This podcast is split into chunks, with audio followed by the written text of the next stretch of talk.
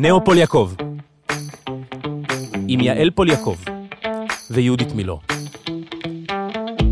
מבית אול אין, הבית של הפודקאסטים. שלום בת. שלום אם.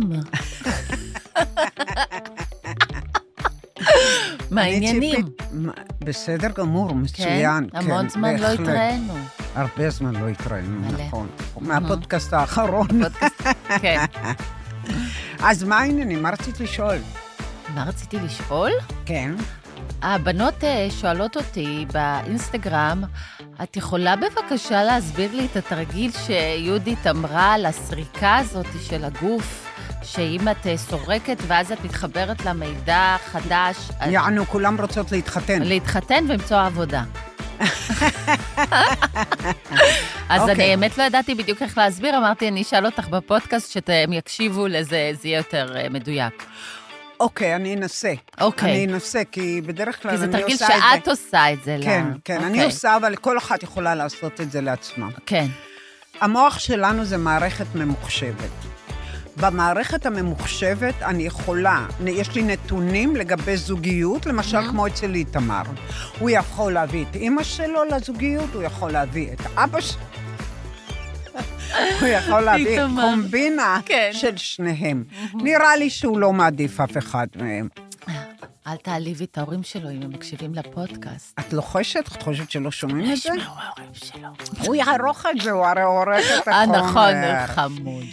אז בקיצור, אז אם אני, אין לי חשיבה חיובית על ההורים שלי, לא על אבא שלי ולא על אימא שלי, בתוכנה השלילית שלי, יש לי תמיד, תראי איזה טריק עשה הבורא. הוא יצר תוכנה שלילית שהיא בעצם שולטת בחשיבה שלנו. היא מתרגמת כל דבר בהתאם לנתוני המידע שיש לה. אבל מה הטריק? מה הסוד? הסוד הוא שאני אבחר תמיד, כדי להפעיל את התוכנה השלילית, את החלק השלילי בחיים שלי ולא את החלק החיובי. מהמם. למשל, יש לי בעיה עם אבא, כדי לפתור את ה... כאילו, כביכול. כביכול. כביכול. אבל אנחנו לא פותרים, ברור אנחנו שלא. רק ממחזרים. מחזרים, מתי כן. אנחנו מגלים שמחזרנו? לנו הצלחנו, הגענו, התחתנו, ואז אחרי שלושה חודשים, ב... כל הבאגים יוצאים, אני עכשיו מתחילה לריב עם אבא שלי. אני בכלל לא רואה את בן הזוג שלי יותר. כן. ומנסה לתקן את אבא שלי, אבל אני לא יכולה לתקן את אבא שלי. מאחר, תראי איזה טריק הבורא עשה, איזה תכנות מושלם. תכנות מושלם. המושלם. הוא בעצם גרם לנו להתחתן או עם אבא, או עם אמא, או עם קומבינה של שניהם, עם החלק השלילי ביותר שהיה, במטרה כאילו לא מודעת. לא מודעת. שאם אני אתחתן עם אבא שלי, אני אתקן אותו. בהתחלה אני לא רואה את זה. אגב, שאלה קטנה. אבל יש מצב, נכון שזה בדרך כלל ככה, אבל יש מצבים שאני רואה דווקא שיש נשים שמתחתנות גם עם החלק החיובי. הן לא מזהות את זה אמנם, הן לא מזהות את זה, והן ממשיכות למחזר את הקורבנות והתחייה, כן. זה מול ה- עצמם הרי, בואי אבל- אני אסביר לך משהו. זה מאוד מעניין, השאלה טובה. אני תמיד שואלת שאלה אנשים, אנשים שבעצם לא מסוגלים להכיל יותר, סיפרה לי דווקא מישהי עכשיו, שהיא כל החיים יצאה עם גברים שהם כמו אבא שלה. קשים, אלכוהוליסטים, תוקפניים, רעים. אה, זה בדיוק כמו אבא שלה, וכל הזמן ניסתה לתקן אותם. ניסתה, ניסתה, ניסתה, עד שנשבר לה, והלכה, זרקה אותם, או שהם זרקו אותה. מהמם. ואז היא התארסה. היא הייתה שנה וחצי עם בחור והתארסה. ועזבה אותו. שאלתי, למה עזבת אותו? היא אומרת, כי הוא שעמם אותי. אמרתי לה, הוא ממש אימא שלך, נכון? לא היה לך מה לריב, מה לצעוק. היא אומרת, מעבר לזה, אני נהייתי אבא שלי פתאום. כן. אני נהייתי התוקפנית, הרעה, הלא נחמדה, מבקרת, והוא נהיה סמרטוט. והיא ביטלה את הנה, כאן את רואה דוגמה למה הם, מת... הם פונים לצד הזה, אבל הצד הזה בעצם בסיכומו של דבר לא מעניין אותם, כי הוא לא מאתגר. כן, הוא לא לא מייצר מאתגר דרמה. את המוח, הוא לא מייצר מ- כן. התרגשות, פרפרים בבטן, דרמה, פחדים, חרדות כן. נטישה, חרדה שיעזוב, שלא ירצה, ש... שיבגוד. כל הזמן זה יוצר אצלנו, דווקא הקוטב השלילי מאפשר לנו להרגיש דברים, אבל שליליים. אנחנו חיים בתוך גיגית של חרא, וכשאנחנו יוצאים מהגיגית, אנחנו לא מזהים מה קורה בחוץ, זה לא מעניין. אנחנו קופצים ישר לגיגית חזרה. כן. מלחמות עולם. כאן, בגלל שיש לנו שתי אופציות, שגם האופציה הזאת היא לא אופציה באמת, כי היא משעממת. אז מישהי אמרה לי, אני יצאתי עם איזה אלפיים בחורים, חלק שרצו אותי, לא רציתי אותם, אמרתי למה? היא אומרת כי הם שעממו אותי. מהמם. וחלק שרצו, רציתי אותם, לא רצו אותי. למה? היא אומרת, לא יודעת, הם לא רצו. התחננתי, לא רצו. ואז בסוף, כמו שאמרתי בפעם הקודמת, היא עשתה שינוי תוכנה. היא, היא הוסיפה מידע למוח שלה, שנתן למוח אופציה נוספת. אני יודעת, אני יודעת שקשה לנו מאוד ללכת פנימה. מה התרגלנו? תמיד לתקן את החוץ, מהמם. לשנות אותם, כי הם יותר קונקרטיים לנו, כי זה נראה לנו מציאות, אבל את המציאות אני לא יכולה לשנות. המציאות, אני יצרתי אותה, ואני הבאתי אותה לחיים שלי, איך אני יכולה לשנות אותה? נכון? כן. אם אני מבינה שאני יצרתי את המציאות במוח שלי ושידרתי אותה לעולם והבאתי את החרבנה הזה, אני לא יכולה לשנות. זה, זה, זה, אז זה אני אחד הדברים שקשה מאוד לאנשים להבין. בדיוק. אני חושבת שאחת הסיבות היא, יש הרבה סיבות בגלל התוכנה ובגלל איך שאנחנו מתוכנתים, אבל בעצם מהיום שהביצית פוגשת את הזרע, אנחנו תלויים במשהו חיצוני כדי שהוא יהיה הספק שלנו להתפתחות. מה זאת אומרת? זאת אומרת, האם בעצם, אנחנו, העובר תלוי באם שתספק לו את כל האוכל ואת כל מה שהוא צריך. במידע. ביצית אבל מכילה רגע, לא, מידע. אחרי שהוא יוצא, אז תלו, אנחנו תלויים בעצם בתזונה ובמגע. ברור. אם אנחנו לא, היא לא תספק לנו אהבה. וחום, אז הרי נמות. התינוק עלול למות אם לא נכון. מטביעים לו אם מידע כמו חיובי שאני אומרת. במערכת. אם הוא מעצבן אותך, תזרקי אותו לרחוב. אז, אז אני אומרת, אה, זה, זה, בגלל זה, אנחנו כל כך מתוכנתים להאמין שהאהבה נמצאת בחוץ, והצורך שלנו להגיע לעולם הוא כל כך גדול ולסגור מעגל דרך העולם, בגלל שככה תכנתו ברור, אותנו. אנחנו מתוכנתים לחשוב שכל האספקה, אוכל זה שאני- בחוץ, אוכל, אהבה זה בחוץ. כסף, אהבה, הערכה, אה, הצלחה, הכל תלוי בעולם החיצון. וכל היום, כמו עכבר, אה, מי אוהב אותי? הוא לא אוהב אותי? הוא העליב אותי? הוא פגע בי? הוא לא נתן לי? כן. מה, אני לא שווה? אני לא שווה. ואז כל היום אנחנו גם סופרים איפה אנחנו עומדים בקריטריונים החברתיים. מהמם. האם אני על תקן של מלכת בית, אף אחד לא מעריך את זה, או אני פרופסור או מיליארדר. הסטטוס. זה סטטוס. האגו הפך להיות שהחברה- המרכז. החברה יצרה את זה. היא לא נתנה מעולם הערכה, אפילו לא ליצירתיות של האדם. האדם צריך לחשוב מחוץ לקופסה. ותדעי לך שמהשנה הזאת, הערכה בגלל ה-AI, אה, אה, הבינה כן. מלאכותית, בעצם בינה מלאכותית תוכל לעשות מלא עבודות טכניות שאנחנו עושים, היא תזרוק אותנו הצידה. מי יישארו? מי יחשבו? האנשים היצירתיים, שיחשבו מחוץ לקופסה, נכון? בדיוק. כן. ולכן כל בתי הספר וכל החשיבה החינוכית צריכה ללכת לקראת יצירתיות. נכון. לפתח את היצירתיות של הילד, ולא משפטים שמכריחים אותם אפורים ודלוחים ועפרפרים ולא לא שצריכים, מכריחים אותם ללמוד. כן, אני נכון. כבר כשהייתי קטנה הבנתי את זה. אני הייתי בכיתה ו', היה לי שיעור בהיסטוריה. מהמם. שעמם תחת, כן? כן. ואז אני יושבת מול המורה, והיא מדברת, מדברת, מדברת. בסוף היא שמה לב שאני בוהה. אז היא אומרת לי, יהודית, על מה דיברתי? אמרתי לה, מורתי, לא קלטתי את המידע, אבל כן קלטתי את האווירה של ההיסטוריה בתקופה הזאת. היא לא הבינה על מה אני אומרת, נשאר כך. לא הבינה על מה אני מדברת בכלל.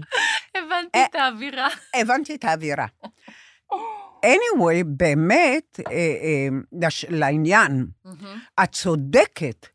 מהרגע של המפגש בין הביצית, שזה מערכת מידע, לזרע, שזה גם מערכת מידע, במפגש הילד כבר רשם את כל נתוני המידע במוח שלו. תביני, אם האימא נכנסה להיריון מתוך משהו לא נעים, או תוקפנות, או אי שקט, או דיכאון, הילד קולט את המצב הזה basic. basic, הכל נקלט במערכת? הכל, הכל. וחינכו אותנו. חינכו אותנו שהאלה, העיוורים האלה נכון. שעומדים מולנו, יודעים עלינו זה- זה- יותר, הרי זה- ממה, יותר סליחה. ממה שאנחנו יודעים על עצמנו. מה ההיגיון? מה ההיגיון? זה, זה הגיוני? זה, זה, לי ולך זה לא הגיוני, והיום אנשים מתחילים להבין את זה יותר ויותר, אבל לדוגמה, אה, אה, פעם חשבתי באמת, העניין הזה למשל של אה, דחייה חברתית. דחייה. שהי... ש... אני מתכוונת, כשהילד, אה, כשהילד עוד בבית הספר, והוא... הילד בבית הספר חווה דחייה חברתית. הפחד הכי גדול בעצם שלנו גם כ... לא שלנו, לא של שלנו, כל של אחד. בני אדם כהורים, שונים, כן. אה, זה שבעצם החברה לא תקבל את הילד. נכון. והילד גדל אה, לתפוס את. עצמו כמישהו שצריך כל הזמן להתקבל על ידי העולם החיצון. נכון, והוא מרצה אותו. אז זה נורא. הוא זה נורא נותן לו התפיסה אנרגיה. כל- הזאתי. נכון. אבל אם את מבינה שהתחייה נמצאת בתוך המוח ההישרדותי שלך, זה מידע שנמצא ונקלט עד גיל 12 במוח ההישרדותי שלך. זה מידע ישן ועתיק.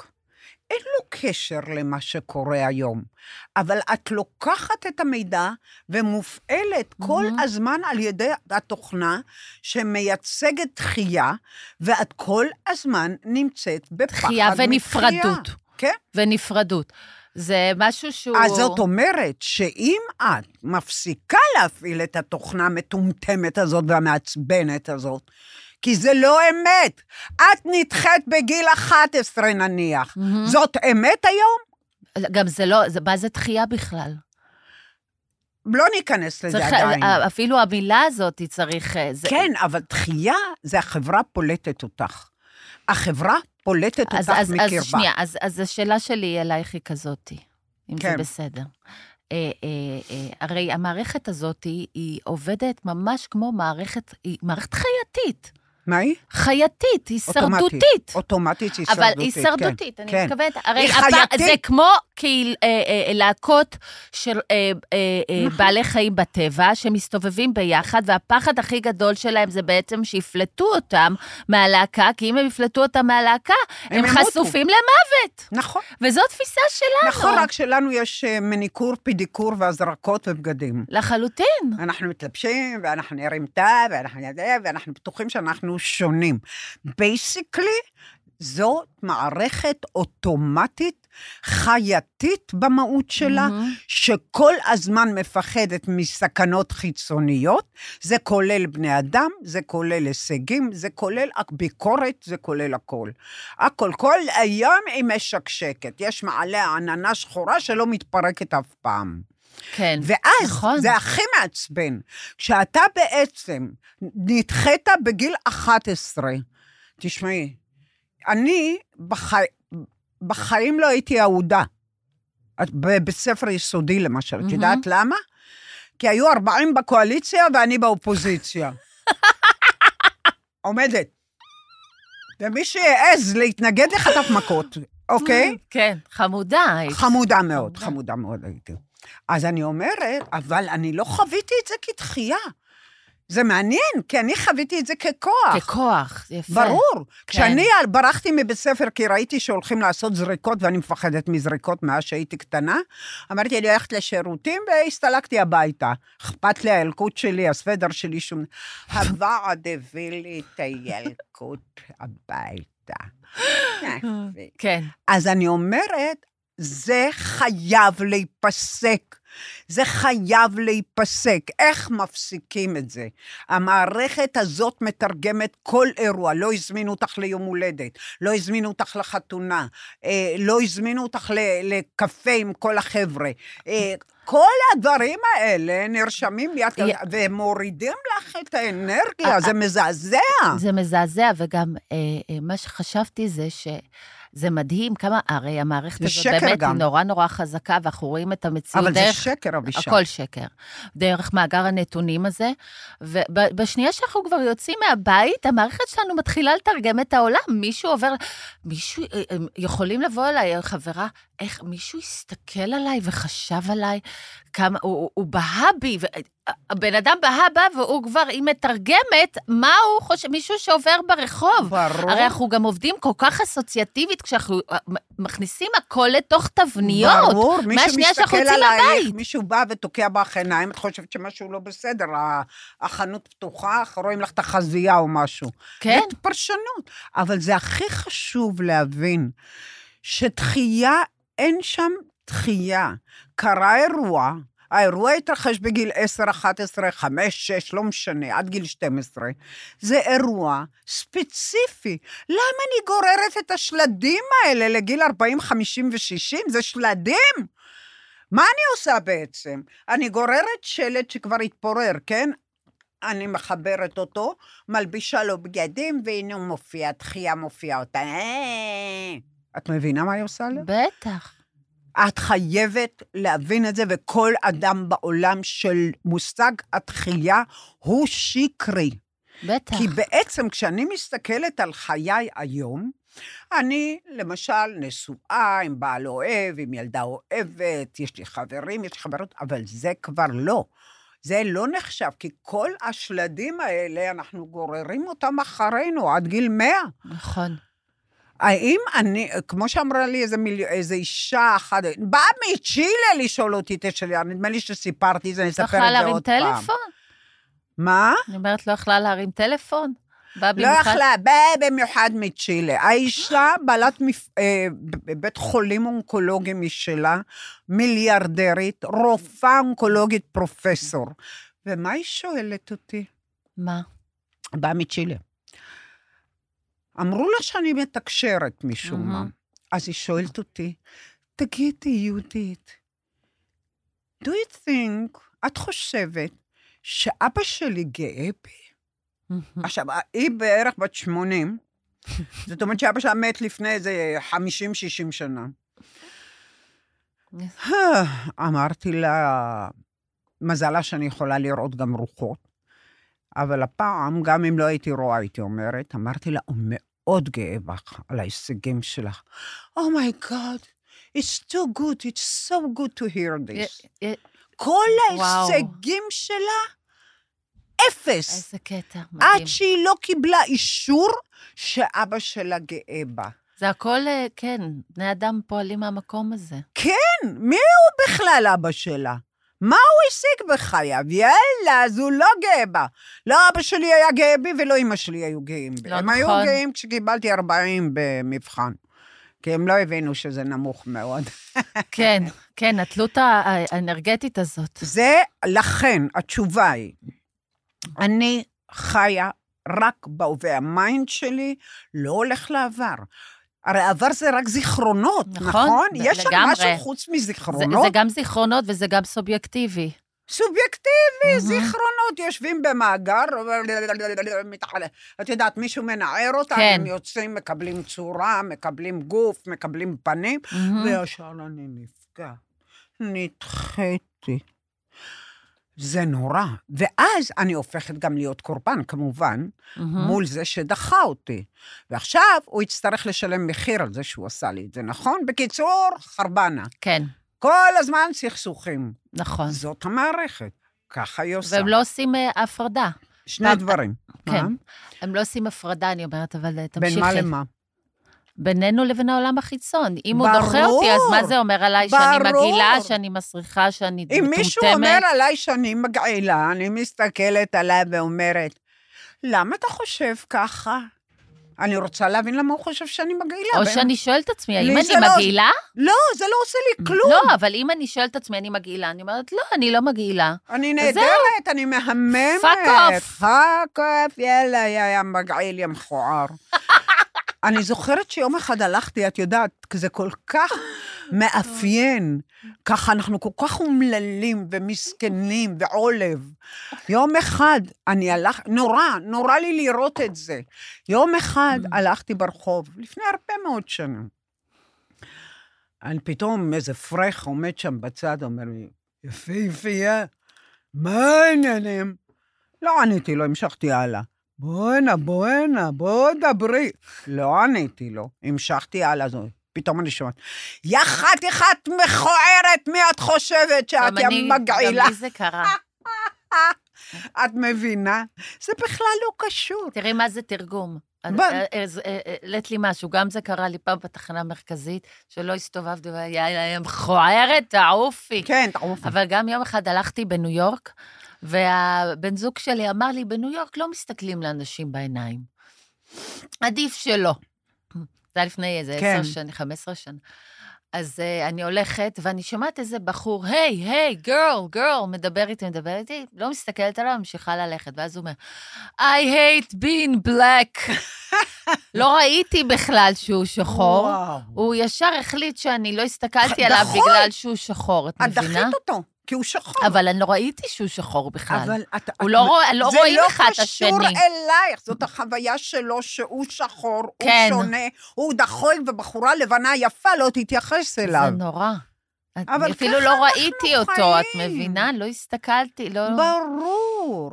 אנחנו לא רואים אחד את השני. אם אנחנו מרגישים, יודעים, שיש לנו חוויית דחייה בילדות, אנחנו חייבים לחזור להווה ולחשוב כמה אנחנו אהובים, כמה אנחנו נהדרים, כמה אני יפה, כמה אני אהובה, כמה אני כיפית. עכשיו, ככל שאני אעשה את זה יותר, הרי זה מעגלים חשמליים, יותר ויותר זה יהפוך להרגל, וזה יהפוך לחלק מהחשיבה שלי, כך שבעצם אני לא אפעיל את התוכנה ההישרדותית. כן.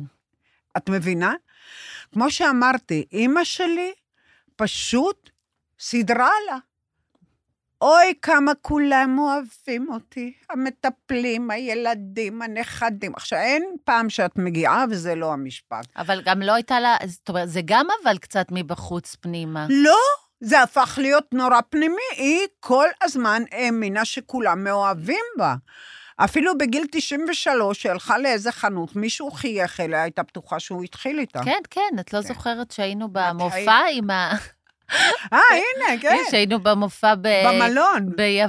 ביוון, והיה איזה זמר עם כל מיני אה, בת 90. חתיכות עם אה, חוטיני, והייתה בטוחה שהזמר לא. מפסיק להסתכל עליה. את זוכרת?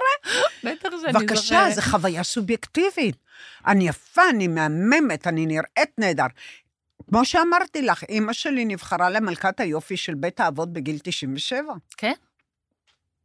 מדהים. לכולנו יש סיכוי כן, עדיין. לגמרי. כן, לעולם לא מאוחר. נכון. אז אני אומרת, יש לנו שתי אפשרויות. אחד, לחיות בהווה. שתיים, להטעין את עצמנו במידע כמו שאימא שלי עשתה, אני יפה, כן. אני נהדרת, אני מוצלחת, עד שבעצם זה יהיה האוטומט שלך, נכון. לא זה. וגם יש מדיטציות שעוזרות. ת, תדברי איתנו על אני המדיטציות. אדבר. וזה יהיה ה... ודבר שלישי, שאני ארצה לדבר איתו, עליו עכשיו, זה ההקשבה. הקשבה. אנחנו לא מקשיבים, אנחנו פועלים אוטומטית. המוח הרגשי שולט בנו. ואני כל הזמן שומעת, אני ממש בשליטה על מה שקורה לי, על חיי, על עצמי, על משהו. איזה שליטה, איזה עמיית. מהמם. אז אני אומרת, אנחנו צריכים להקשיב. למה? מי מקשיב? איזה מוח מקשיב? הרגשי. הרגשי לא מקשיב לכלום, הוא רק אה, לא, מ- מי מקשיב? מפרש. ההגיוני מקשיב. יפה. המוח ההגיוני מקשיב. מה זה אומר שהוא מקשיב? הוא מקשיב באמת. מה זה באמת? הוא מקשיב למה שנאמר, הוא לא מתרגם. הוא לא מתרגם, הוא שומע את מה שנאמר. מהמם. מה זאת אומרת? בעצם המוח ההגיוני מתייחס לעובדות, ולעובדות, לגבי עובדות, יש לנו קונצנזוס. אנחנו נכון, מסכימים, הוא נכון? מתייחס לעובדות. אם אני אגיד לך, יש פה שתי כוסות ובקבוק, ואת תגידי לי לא, זה עובדות, נכון? נכון. אני אאשפז אותך. תגידי, לא רואה כוסות, לא רואה כוסות. אז פה אנחנו מתייחסים לעובדות. אני אתן לך דוגמה, שהכל זה פרשנות ואי התייחסות לעובדות. אה, לעובדות שזה עובדות. אה, יום אחד אמרתי לאבא, עמדתי לצאת, עכשיו הוא יהרוג אותי גם, יום אחד אמרתי לאבא, תקשיב, יש פה כלים, תשטוף אותם, אני פשוט חייבת לצאת. אמר, סבבה. אני חוזרת, הכלים נמצאים באותו מצב, שום דבר לא השתנה. שאלתי שאלה. באמת, לא היה שם שום סאבטקסט, שום כעס, כלום. למה לא שטפת כלים? מה הוא היה אמור לענות לי? כי הייתי עייף, כי לא התחשק לי. לא התחשק לי, הייתי הייתי עייף, עסוק. שכחתי, יצאתי בדיוק. נכון? כן. עובדתית, עובדתית. מה הוא ענה לי? שהוא מלא אשמה הרי על זה שהוא לא רחץ כלים. מה? תמיד אני רוחץ כלים, את אף פעם לא מרוצה, את אף פעם לא מסופקת. כל פעם שאני לא רוחץ כלים, את... אמרתי לו, מה? מה אמרת? שאלתי אותך למה לא רחצת. למה לא רחצת כלים? תקשיב לשאלה. יכולת להגיד לי, לא התחשק לי. יכולת להגיד לי, יצאתי. יכולת להגיד לי, שכחתי. לא! המערכת הרגשית מיד התערבה וגרמה לו לתקוף. מהמם. ואז הוא הבין. כשהסברתי לו מה ההיגיון, הק- הקשבה הגיונית, מישהו לא הזמין, חברה טובה לא הזמינה אותי ליום ההולדת שלה. כן. איך את מתרגמת את זה? איך בני אדם מתרגמים את זה לתחייה? היא דחייה. לא רוצה אותי, לא אוהבת אותי. אני לא אוהבת אותי, לא שמה, לא מכבדת, דוחה כן. אותי. היא לא באמת חברה שלי. אבל בואי, תכלס. בואי נחזור אחורה. כשאנחנו חוזרים אחורה, אנחנו מתייחסים לעובדות. מה היא עשתה? היא לא הזמינה. זה הכל. נכון? האם יש פה דחייה? לא, זה פרשנות. נכון. זאת אומרת שהיא לא הזמינה מסיבותיה היא, ואני מכבדת אותה על זה שהיא מקשיבה לעצמה, זה בסדר. מהמם. מצד שני, גם לי היום יש את הזכות, אם לא מתחשק לי להזמין אותה, אני לא אזמין אותה. נכון. יש המון חופש ומרחב both ways. בחברות הזו. נכון. כן. אף אחד לא חייב לי כלום. להקשיב.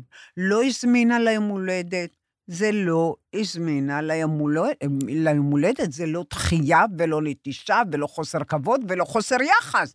תפסיקו זה הולך, עם זה. זה, זה הולך ל-. למקומות כל כך, אפילו הרבה יותר, אה, כן. הרבה יותר, אה, אה, כאילו, הרבה כן. פחות קיצוניים מאשר שלא מזמינה. לי. סתם, חברה סיפרה לי שהיא פגשה את הבן זוג שלה, ואז היא, הם היו, עשו צחוקים בסלון, ואז היא הלכה לחדר והוא לא בא אחריה. הוא נשאר בסלון. אהה. אוקיי, אז היא מבחינתה תרגמה את זה אוטומטית לזה שהוא לא מעוניין בה, הוא לא נמשך אליה. דוחה אותה, כן. הוא דוחה אותה. אז מה אמרתי, מה קרה? הוא אה, נשאר בסלון ואת הלכת לחדר. מה בעצם קרה? הוא נשאר בסלון ואת נכון, הלכת לחדר. נכון. זה כמו, כמו הדוגמה שאת מספרת על רבקה גור, נכון. שהיא דוגמה נורא מצחיקה, שבחורה מאחורי הקלעים רצה אליה ואמרה לה, עם הפרחים. רבקה, את לא מאמינה, הוא שלח לי פרחים. מה זה אומר? וה- והאפייה הטובה, והיא אומרת לה, לא, ומה היא זה אומר? אותה מה זה אומר. מה זה אומר? אז היא אמרה לה, מה זה אומר? זה אומר שהוא שלח לך פרחים. אפייה הטובה. וזהו. אבל זאת האמת. זאת האמת, מה, אני כן. יודעת מה עומד מאחורי זה? אני לא מפרשת. נכון. הוא שלח לי פרחים, נחמד מאוד מצידו. זה מדהים שכל הזמן מנסים לנחש מה הצד השני אתם- מרגיש וחושב. בדיוק. מה. עומד מאחורי ההתנהגות הזאת? כן. ומי מפרש את זה? המערכת הרגשית שלנו, שעובדת עלינו בעיניים, מכניסה אותנו ללופ. כן. כל החיים נהיה דחויים. כל החיים נפחד מנטישה. כל החיים נרגיש אה, לא מסופקים או מנוצלים. למה? למה? זה פשוט גורם לנו לירידת אנרגיה, לפעילות עצבית אה, לא תקינה, למחלות, לדיכאון, לאי שקט. למה? תקשיבו. אפילו לדברים נוראיים, לפעמים יש מודעה בעיתון, לא עלינו, משפחה נהרגה בנסיעה מאילת לתל אביב. נורא ואיום, שלא נדע. עכשיו, מה אנשים עושים? מתרגמים את זה לגבי עצמם. כן. אוי ואבוי, משפחה. עכשיו, מה הם חושבים, אנשים?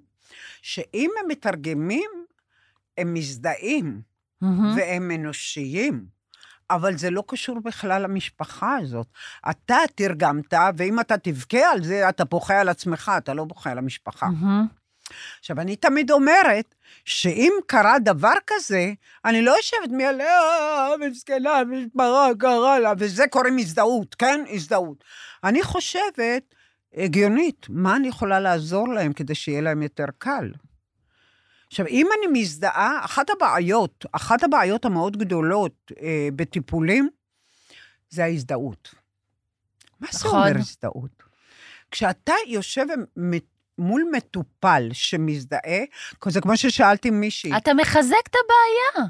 עשר שנים היא הייתה בטיפול. שאלתי אותה, ומה קיבלת? היא אומרת, בכינו המון יחד. קסום. אמרתי לה, איזה יופי. אמרתי לה, פה את לא הולכת לבכות, שיהיה לך ברור, אני קורעת אותך עכשיו. ההזדהות אומרת שהמטפל לא רואה את המטופל, הוא רואה את עצמו. מפרש את מה שהמטופל אומר לו דרכו. נכון. ואז הוא נותן לו תשובות למטופל שהן לא תשובות שקשורות אליו, אלא קשורות למטפל. ברור. מחריד. מחריד. אז במי הוא מטפל? במטופל בעצמו? או בעצמו? הוא מטפל בעצמו. את יודעת, חברה שלי הייתה מטפלת, היא הייתה פסיכיאטרית. בגלל זה אי אפשר לצאת מזה, מהטיפולים האלה. חברה שלי הייתה פסיכיאטרית, כן. מטפלת, ז"ל, והיא אומרת לי, את יודעת, היה לי קטע נורא קשה עם מישהי עכשיו, היום. מה היה לך? אני שואלת אותה. היא אומרת, תראי, אה, אה, ההיא רוצה זוגיות, רוצה זוגיות, הכל בלחץ, זוגיות, זוגיות. אז היא אמרה לה, חברה שלי שהיא גרושה, היא אמרה לה, אה, אה, גם אם זה היה, גם אם אה, היה הגבר האחרון בעולם, לא הייתי מטפסת עליו. גם אם, את יודעת, אם אה, היה גבר אחד בעולם, לא הייתי מתחילה איתו מטפסת עליו. כן. אני מעדיפה להיות לבד. כן. זה מה שהיא אמרה. כן. היא אומרת, אז היא אומרת לה, את פוגעת בי, המטופלת. את בעצם אומרת לי שאני חושבת לא נכון שאני רוצה בן זוג? מהמם. אז מה חברה שלי עשתה? מה? התנצלה. אמרתי לה, על מה את מתנצלת? על מה לכל הרוחות את מתנצלת? זה לא זכותך לא לרצות להתחתן עוד פעם? זה לא זכותך לא לרצות להתקרב לגברים? מה זה קשור אליה? למה התנצלת בפניה? אז כל הזמן, ההזדהות הזאת, או החלקים האלה, שבעצם מנסים להזדהות עם האובייקט הזה ולתת לו את התשובות שהוא רוצה, מהמם. זה לא התשובות שהן טובות לו. זה אף פעם לא התשובות שהן נכונות לו. מה קורה לנו בעבודה שלנו בנאומנולוגיה? בנאומנולוגיה, נקודת המבט שלנו על הדברים היא תמיד רציונלית. אני מתבוננת, אני יכולה להקשיב לשני הצדדים, גם אם יש זוג ואם אין, ובן אדם אחד, אני מקשיבה למה שהוא אומר הגיונית. אני לא מתרגמת בחיים, כי אני לא צריכה את האנרגיה שלו, א', כי יש לי מספיק אנרגיה משלי, אני לא צריכה את האנרגיה שלו, אני לא צריכה, אני לא מפרשת אותו בחיים, אני מקשיבה לו. ואז מה שקורה בעקבות טיפול כזה, זה שבני אדם כל כך נותנים בך אמון, עד לרמות שאתה לא מבין, כי הם קולטים את היושרה, את זה שאתה לא בא לקחת אנרגיה, אתה לא בא לקחת את אתה הכסף נקי. שלהם, אתה נקי. והם תמיד, אה, אני שואלת למשל, אולי תרד לפעם בשבועיים, אז תמיד אומרים לי, את תחליטי, לא אני. לא משנה. אה, הם סומכים עלינו. חשיבה הגיונית, רבותיי, חשיבה הגיונית זה הקשבה צריך לתת לעובדות. כמה דוגמאות, כי זה מאוד קשה, כי המערכת. הזאת היא מאוד שתלטנית, כן. והיא מאוד פועלת מאוד מהותית. מהר. היא מתרגמת את זה במהירות האור. נכון, אבל אני, מ- זה אימון. נכון, זה אימון, להתאמן יום- ממש, זה שריר. בגלל, את יודעת, זה מגיע זה. לרמות, ל- לרמות, מישהו סיפר לי שהוא ישן עם החברה שלו, והוא אמש, נו, התעוררה בבוקר, מהמם. עמדה מול המראה, ואמרה לו, תגיד, שמנתי? אז הוא אמר לה, כן.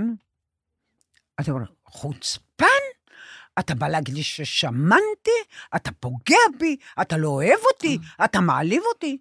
אז מאחר והוא עונה, הוא הסתכל עליה ואמר לה, "ת- אני לא מבין, שאלת אותי, את רוצה שאני אשקר?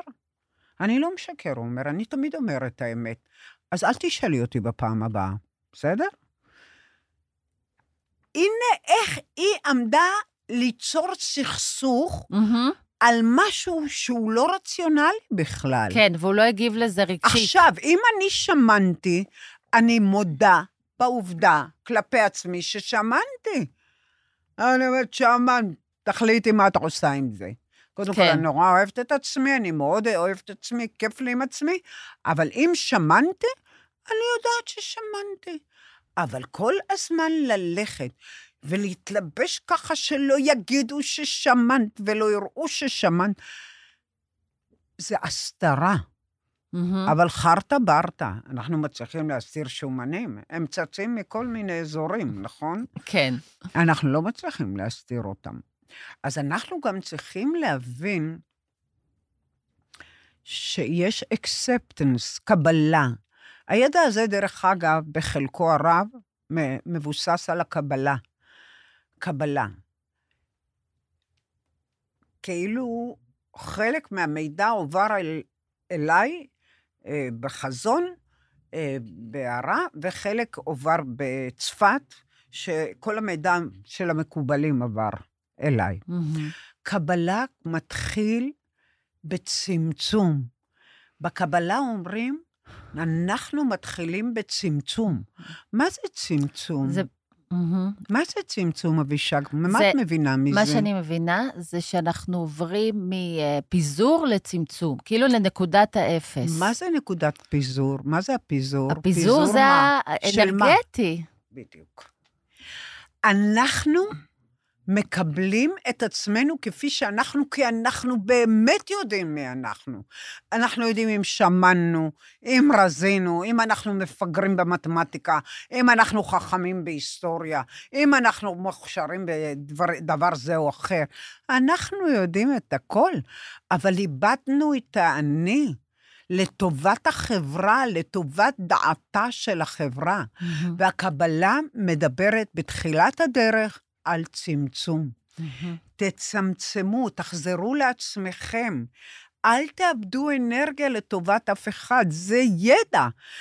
מה שקורה לנו זה מאוד מתמטי, מאוד גיאומטרי, מאוד כימי ומאוד חשמלי.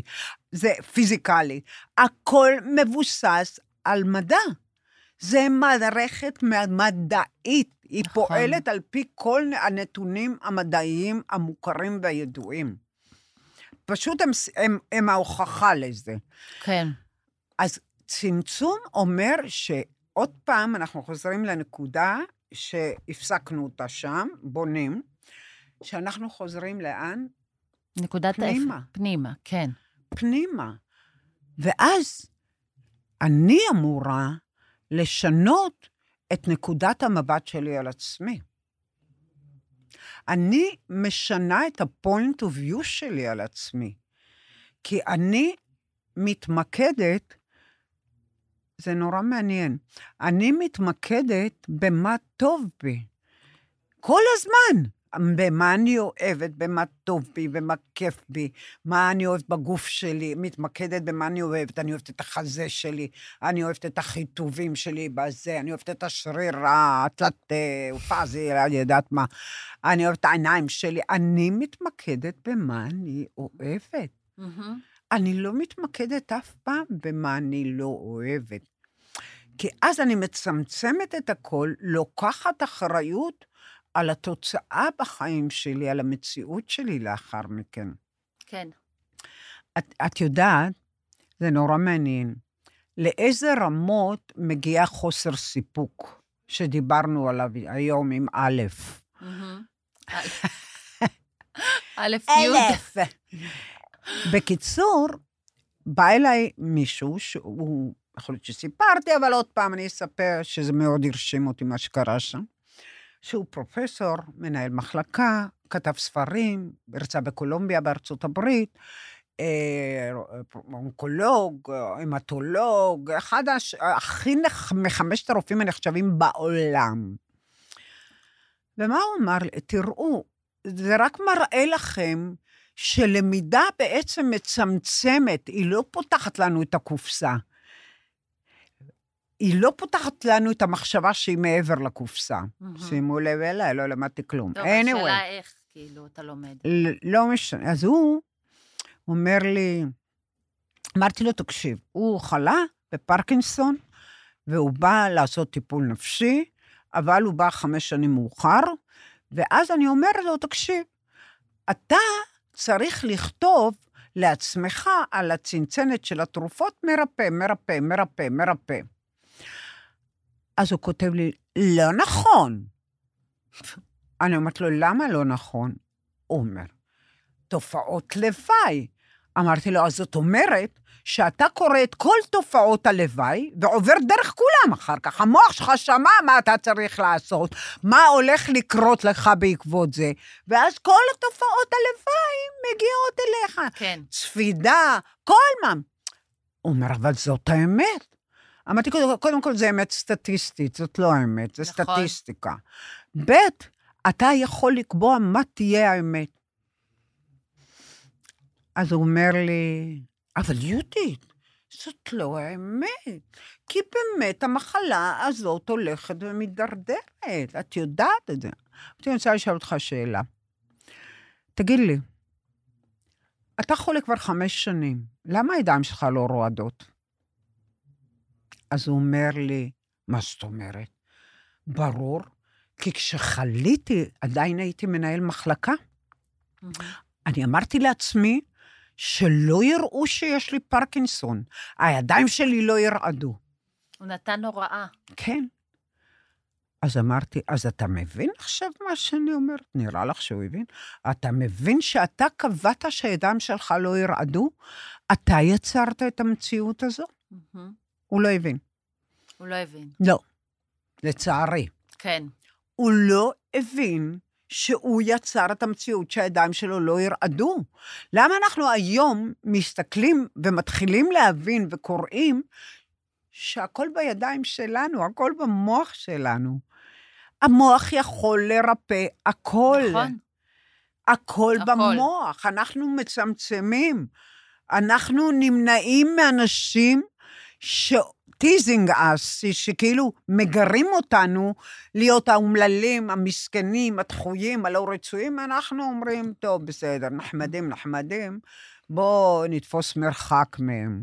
כן, כי הם לא עושים לנו טוב, כי המטרה היא לשאוב אותנו. נכון. הם שואבים אותנו. כשאני מגיעה למצב של חוויית דחייה, היא שואבת ממני את האנרגיה בזה שהיא דחתה אותי, אני נותנת לה בנוסף את האנרגיה, ואז היא יכולה לעשות איתי מה שאני רוצה, אבל- ואני אבל- נותנת ונותנת כדי שתאהב אותי ותקבל אותי. מי היא בכלל? הב- הבעיה היחידה ש... כן. כאילו, יש הרבה בעיות, אבל העניין הוא שבעצם העולם החיצוני הוא טריגר שמפעיל את, ה, את מאגר הנתונים שיש לנו. ואנשים טריגר. הרבה פעמים הם אה, מגיעים למצב אה, ממש של הימנעות מהעולם החיצון כדי לא לחוות את אותו כאב שוב. בואו לא ניכנס. יש אנשים שמגיעים פשוט. לסכיזופרניה, יש אנשים שמגיעים לקטטוניה, יש אוקיי, אבל אני אנשים מדברת על לפרנויה. פחד מביקורת אבל ופחד מתחייה. לא רק פחד מתחייה, יש כל כך הרבה סוגי פחדים. המון סוגי פחדים, את יודעת, לא רק... בוודאי. נטישה, בגידה, אובדן, ר- אה, מוות, כאב, פחד לחוות כאב. מכל סוג שהוא. כן. אה, תחזרי על השאלה. לא חייבים, ממש. כן, חייבים. כן. אה, אני אומרת שאמרת שהרבה הרבה פעמים אנשים נמנעים בעצם, אנחנו לומדים להתרחק מאנשים ששואבים כן, מאיתנו אבל אנחנו... אנרגיה. כ- זהו, אבל אנחנו כאן לא נמנעים. אנחנו מודעים.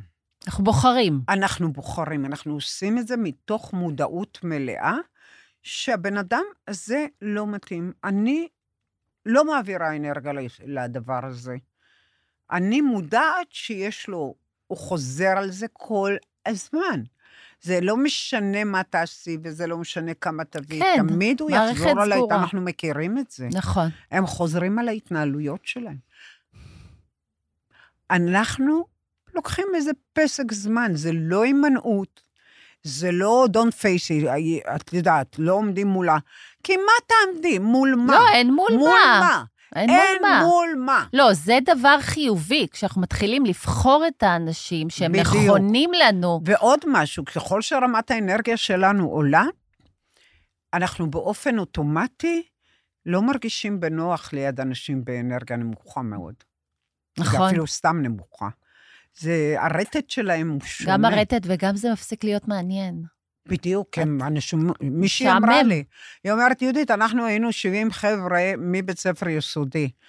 היא אומרת, פתאום הבנתי שאני כל הזמן שומעת את אותם סיפורים. כל הזמן, שנים, איזה כן. 40 שנה. זה חוזר על עצמו. בסוף היינו, ישבנו על חוף הים כולנו, ואותם סיפורים עוד פעם, ואני לא רק נרדמתי, נרדמתי ונחרתי. היא אומרת לי, כולם קראו לי סוציופ... סוציומטית. כן. כי זה באמת, אנחנו מתחילים לאבד עניין ברפטישן, בלולאה, כן. בחיים, לחיי לולאה אני קוראת לזה. זה אנשים שחיים בלולאה, והם כל הזמן מסתובבים על הלולאה, וכל הזמן מציבים שחקנים חדשים, פרצופים חדשים, מהמם. עבודה חדשה, בעל חדש, חברות חדשות, אבל כולם זה אותו דבר. כן. זאת התוכנה, היא ממגנטת לך את אותו דבר.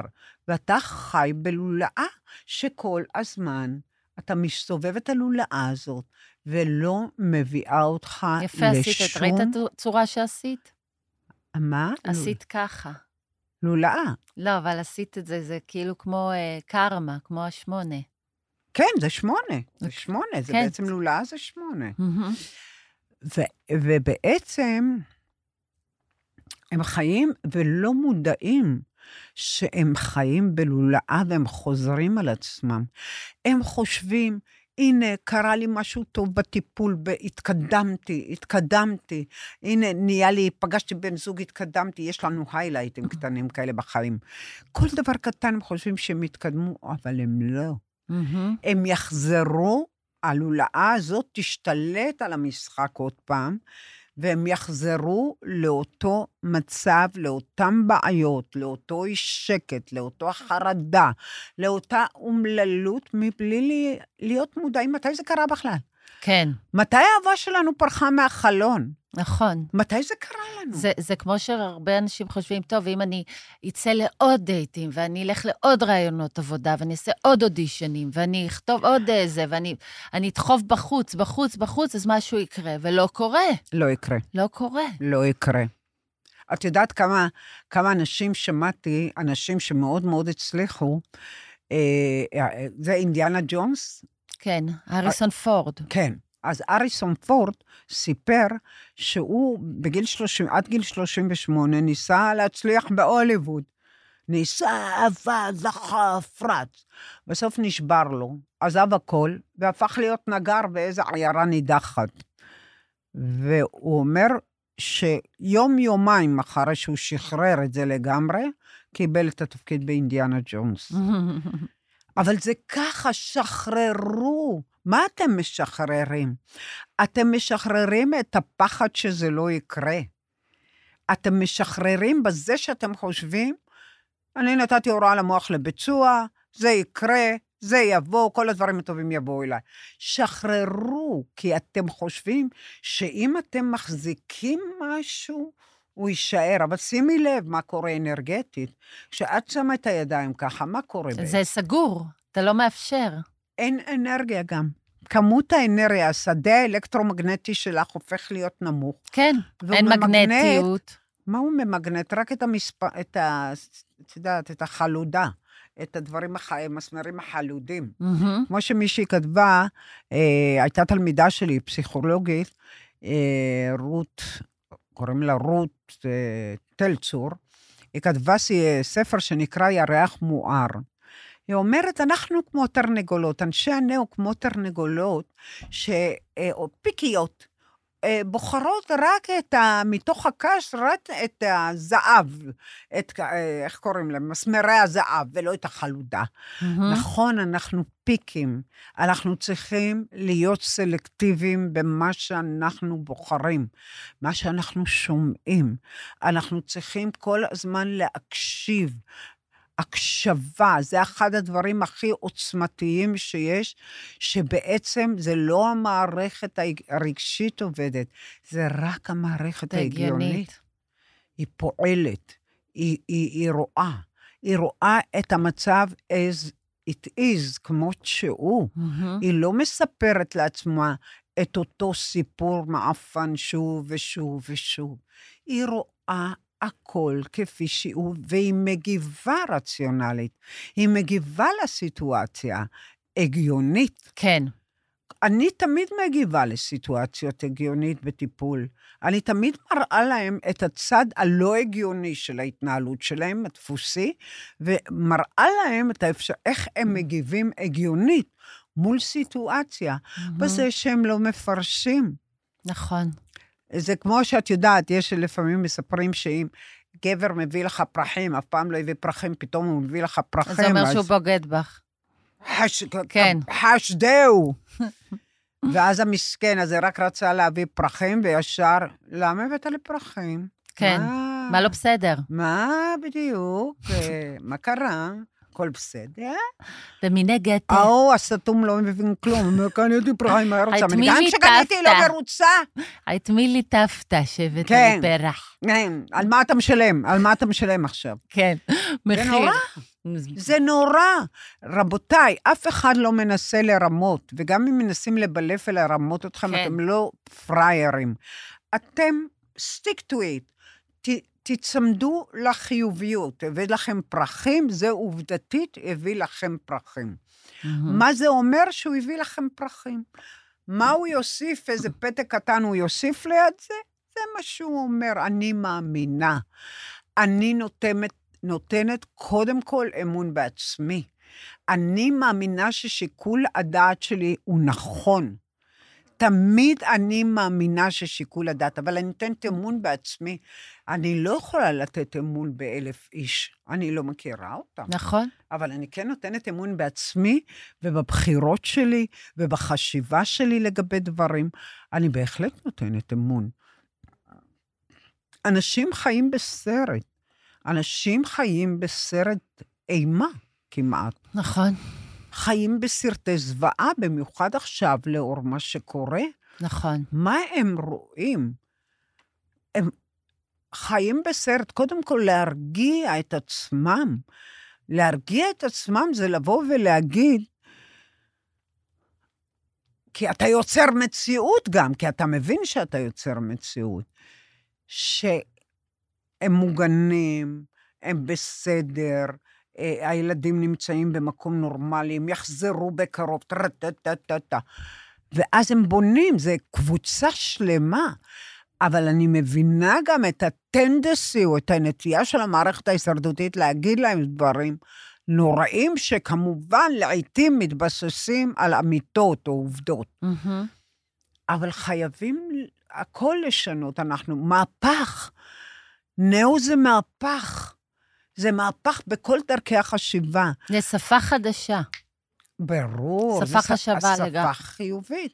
עד עכשיו דיברנו סינית, אנחנו היום מדברים יפנית. אנחנו, למזלנו, אנשי הנאו, יודעים את שתי השפות. כן. יענו, כשמישהו מדבר איתנו סינית, אנחנו יכולים לדבר איתו סינית, אין בעיה. נכון? לגמרי, נכון. איזה חרא ההוא, זה וואלה חרא, באמת, מה אני אגיד לך? אנחנו לא מתחילים להסביר את כל התיאוריה. ברור. אבל ברגע שהתיאוריה הזאת, ואני, כל כך חשוב לי, שאנשים יבינו את החשיבות של דבר, ואני מקבלת טונות של מידע לגבי אנשים, שזה שינה להם את החיים, שבהתחלה פחדו והפסיקו לפחד, שהם כל כך מודים, שהם מרגישים שזאת הדרך. טונות, אין ספור.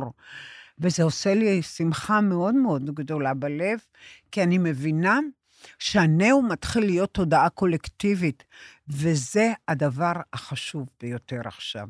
להפוך את זה לתודעה קולקטיבית, שבני אדם יעברו באמת לשלב הבא באבולוציה, אוקיי. לשלב זה- גן עדן. לגמרי, זה, זה, זה מדהים. אני, אני, רק, השינויים יהיו אני רק רוצה כאילו שניתן כמה דוגמאות באמת, דיברת על הפיזור ועל הצמצום, על כמה דוגמאות קונקרטיות כן, של איך אנחנו באמת חוזרים למצב הזה של הצמצום, כן, ואיפה איפה אנחנו נמצאים בפיזור. יפה. זה מאוד מאוד חשוב. זה מה שאת רוצה. כן, זה חשוב ש- כ- ככלים לאנשים כדי להראות להם בעצם מה זה פיזור. ואגב, לא ענינו על השאלה עם ה... אה, ה- נכון. שכחנו. אני, תמיד כשמריצים אותי, אני הולכת כבר 360 מעלות כן, למקום כן, אחר. אני יודעת. אה, אז אה, אני באמת, אה, קודם כל, לגבי השאלה הזאת, אני אענה לכם בפירוט בשיעור הבא. אוקיי, מעולה. ונחזור לשאלה שלך. כן. השאל, השאלה שלי היא, בואי נעזור לאנשים, בעצם אמרנו שדיברנו על המוח הרגשי, על המוח ההגיוני, איך הוא ממחזר, איך אנחנו המוח הרגשי מתרגמים. שמכיל גם את המערכת השלילית וגם את המערכת החיובית, והמוח ההגיוני זה מוח שעומד בפני עצמו ומייצר את העולם החיצון, עובדתי. אוקיי. איך בעצם אנשים עוברים אה, מפיזור לצמצום? ממה? מפיזור אנרגטי לצמצום אנרגטי. זאת אומרת, לשמירת אנרגיה, מצב של שמירת קודם אנרגיה. כל, מתוך הבנה שהכל קורה בראש שלי, המוח שלי הוא זה שמייצר מציאות. אני אחשוב רע, יקרה לי רע, אני אחשוב טוב, יקרה לי טוב. זה, זה בצמצום, שהמטרה שלי, שלנו, של כולנו, היא ללמוד אה, לחיות על האנרגיה שלנו. אנחנו הופכים לתחנת דלק ולא לבטריה מסכנה נטענת. אנחנו לא זקוקים יותר, אם נעשה את כל התרגול הזה בצורה מסודרת ומאורגנת, אנחנו לא נזדקק יותר לשום דבר ולאף אחד. האנרגיה שלנו תהיה מלאה, ובעצם אנחנו נספק לעצמנו את כל מה שאנחנו רוצים. אוקיי. את יודעת, אנחנו רגע, נפעל מתוך רצון, נכון, ולא מתוך צורך. צורך. ואנחנו בעצם, יש עוד שאלה שמתלווה לזה בדרך כלל, שאם אתה נמצא בתוך רצון, מישהי אומרת לי, תקשיבי, יהודית, וואלה, אני שבועיים בבית, עם אנרגיה, ככה הייתי יוצאת כל היום, פתאום כיף לי, נעים לי, אני כותבת את הספר, אני רואה טלוויזיה, אני נהנית. אמרתי לה, זה זה, כי אז יש לך מספיק אנרגיה לבחור ולהיות סלקטיבית, את לא מהמם. צריכה אותם יותר, לבחור את מה שאת רוצה מהחיים. אוקיי, אז את אומרת שבעצם המקום הראשון שדרכו אנחנו מאבדים אנרגיה, זה תרגום. זה תרגום של מידע, אנחנו מתרגמים. פרשנות. פרשנות. כן, פרשנות. אוקיי. ה- עוד דרך נוספת שדרכה אנחנו בעצם נמצאים בפיזור אנרגיה מאוד גדול, זה חשיבה עתידית, נכון? השלילית, עתידית שלילית ועתידית. ועתידית. כן. אוקיי. זאת אומרת, שאלות של מה יהיה, מה יקרה. אין מה יהיה, מה יקרה, לפח. לפח, לפח. אין מה יהיה, מאיפה אתם יודעים מה יהיה? מה, אתם מגידי עתידות? אתם גם מספיק מטומטמים כדי ללכת למגידי העתידות, הם יגידו לכם, יהיה ככה וככה וככה כן. וככה, והוא יעשה לך ככה והוא יתחתן איתך. יפי. עכשיו, אם המגדת עתידות הצליחה לשכנע אותך שזה מה שיקרה, הכניסה לך את זה לראש, זה מה שיקרה, גם שילמת לה כסף. אם מגדת העתידות נכון. לא תצליח לשכנע אותך, את תצאי ותגידי, אמרה, ולא התחתנתי איתו בסוף. נו, ברור. הייתה מישהי שהלכה למגדת עתידות שממש דיכאה אותה. אמרתי להם, עוד פעם, את הולכת למגדת עתידות, אני מעיפה אותך מהטיפול. גמרתי אצלי את הטיפול, לכי, לכי, לכי. את לא מבינה, יא סתומה? את יוצרת את המציאות.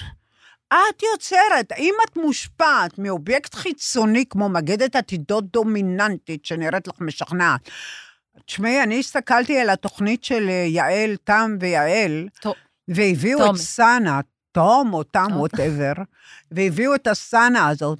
זה היה נורא. היא העיפה שני שדים מהמיטה. מישהו ראה את השדים? לא. אבל היו שם שדים. ממי, חרטה ברטה, לא היה שם כלום. היא עשתה והיא רואה בכם מטומטמים בבני אדם, שבולעים כל לוק ששמים כי להם. הם מפחדים. כי הם מפחדים, כן, הם מתים מפחד. אז יופי, עכשיו היא העיפה לנו את השדים, אנחנו ישנים בלי שד במיטה. כן. מה זה? נכון. מה זה? הם נכון. יודעים יותר מכם על מה שעתיד לקרות? לא, לא, לא, לא, לא, לא. או שהדפוס מת, מה, אה, משפיע על הגורל שלכם ומוביל את הגורל שלכם, או שהדפוס החיובי מוביל אתכם למקום אחר לגמרי. זאת אומרת, אנחנו... זה שני ערוצים שונים. זאת אומרת שאנחנו עונים לעצמנו מתוך מאגר הנתונים שיש לנו Mm. מהילדות, וגם ממה שהיה עד היום. זאת אומרת שאם עד היום רציתי בן זוג, ועד היום אני בת 35 ולא מצאתי בן זוג, אני אשאל מה יהיה, מה יקרה. כמובן שהמוח שלי, הוא התבסס על מאגר הנתונים שכבר יש לו, הוא לא ממציא משהו הוא חדש. לא רק זה, כשאת שואלת מה יהיה, מה יקרה, את פונה לעתיד, נכון? נכון, ואיבדתי אנרגיה באותו רגע. ואז גם איבדת אנרגיה, וגם המערכת שחוזרת לדפוסים, ושואלת אותה, מה להגיד לה? היא תגיד לה, לא, יהיה בסדר, יהיה בסדר. את מבינה איך זה עובד? זה בטח. מורכב, זה מורכב. אוקיי, זה ג- גם כמה שזה מורכב, זה גם, אה, גם פשוט. מאתגר, מעניין, חשוב, ואנחנו לא נוכל להמשיך לחיות, כי המערכת ההישרדותית מסיימת כרגע את התפקיד שלה, היא בדיוק. בתהליך של סיום. היא מתפרצת, היא מתקרטעת, היא אלימה, היא כועסת. אין מה לעשות. מצד אחד תקופה קשה, מצד השני, אנחנו בפורט, נכנסים, לפורט, נפתח פורטל גן עדן. נפתח השער לגן עדן לאנושות. נכון. תודה, ו- אבישגי. ותודה רבה, ופעם הבאה דיבר, נדבר על ביקורת. אמרנו שנדבר על ביקורת. בסדר. נכון? תמיד אני הולכת למקומות אחרים. רצה לכל הכיוונים, אתה יודע. אני מכירה אותך. תודה רבה לכולם, היה ממש כיף, נהנינו, נכון, היה לנו מאוד כיף. וכמה רגיל זיבלתי רבות, מה שנקרא. אבל יש, יש לאבישג המון מה להגיד, והיא תגיד בהמשך. בסדר גמור. בסדר גמור. תודה רבה, ואהבה, ואני רוצה להגיד שהתאורה, וואו, בואי תודה, נראה קודם את הצילום. תודה לאיתמר, ותודה לשגיא. תודה, מקסימים. ותודה לכלב, איך קוראים לו? ולגל גם, וגם לכלב. ולכלב, חמוד מודי. ולגל. אנדי, אנדי. אה, לאנדי ולגל, על התאורה הנפלאה. כן, יופי. בסדר.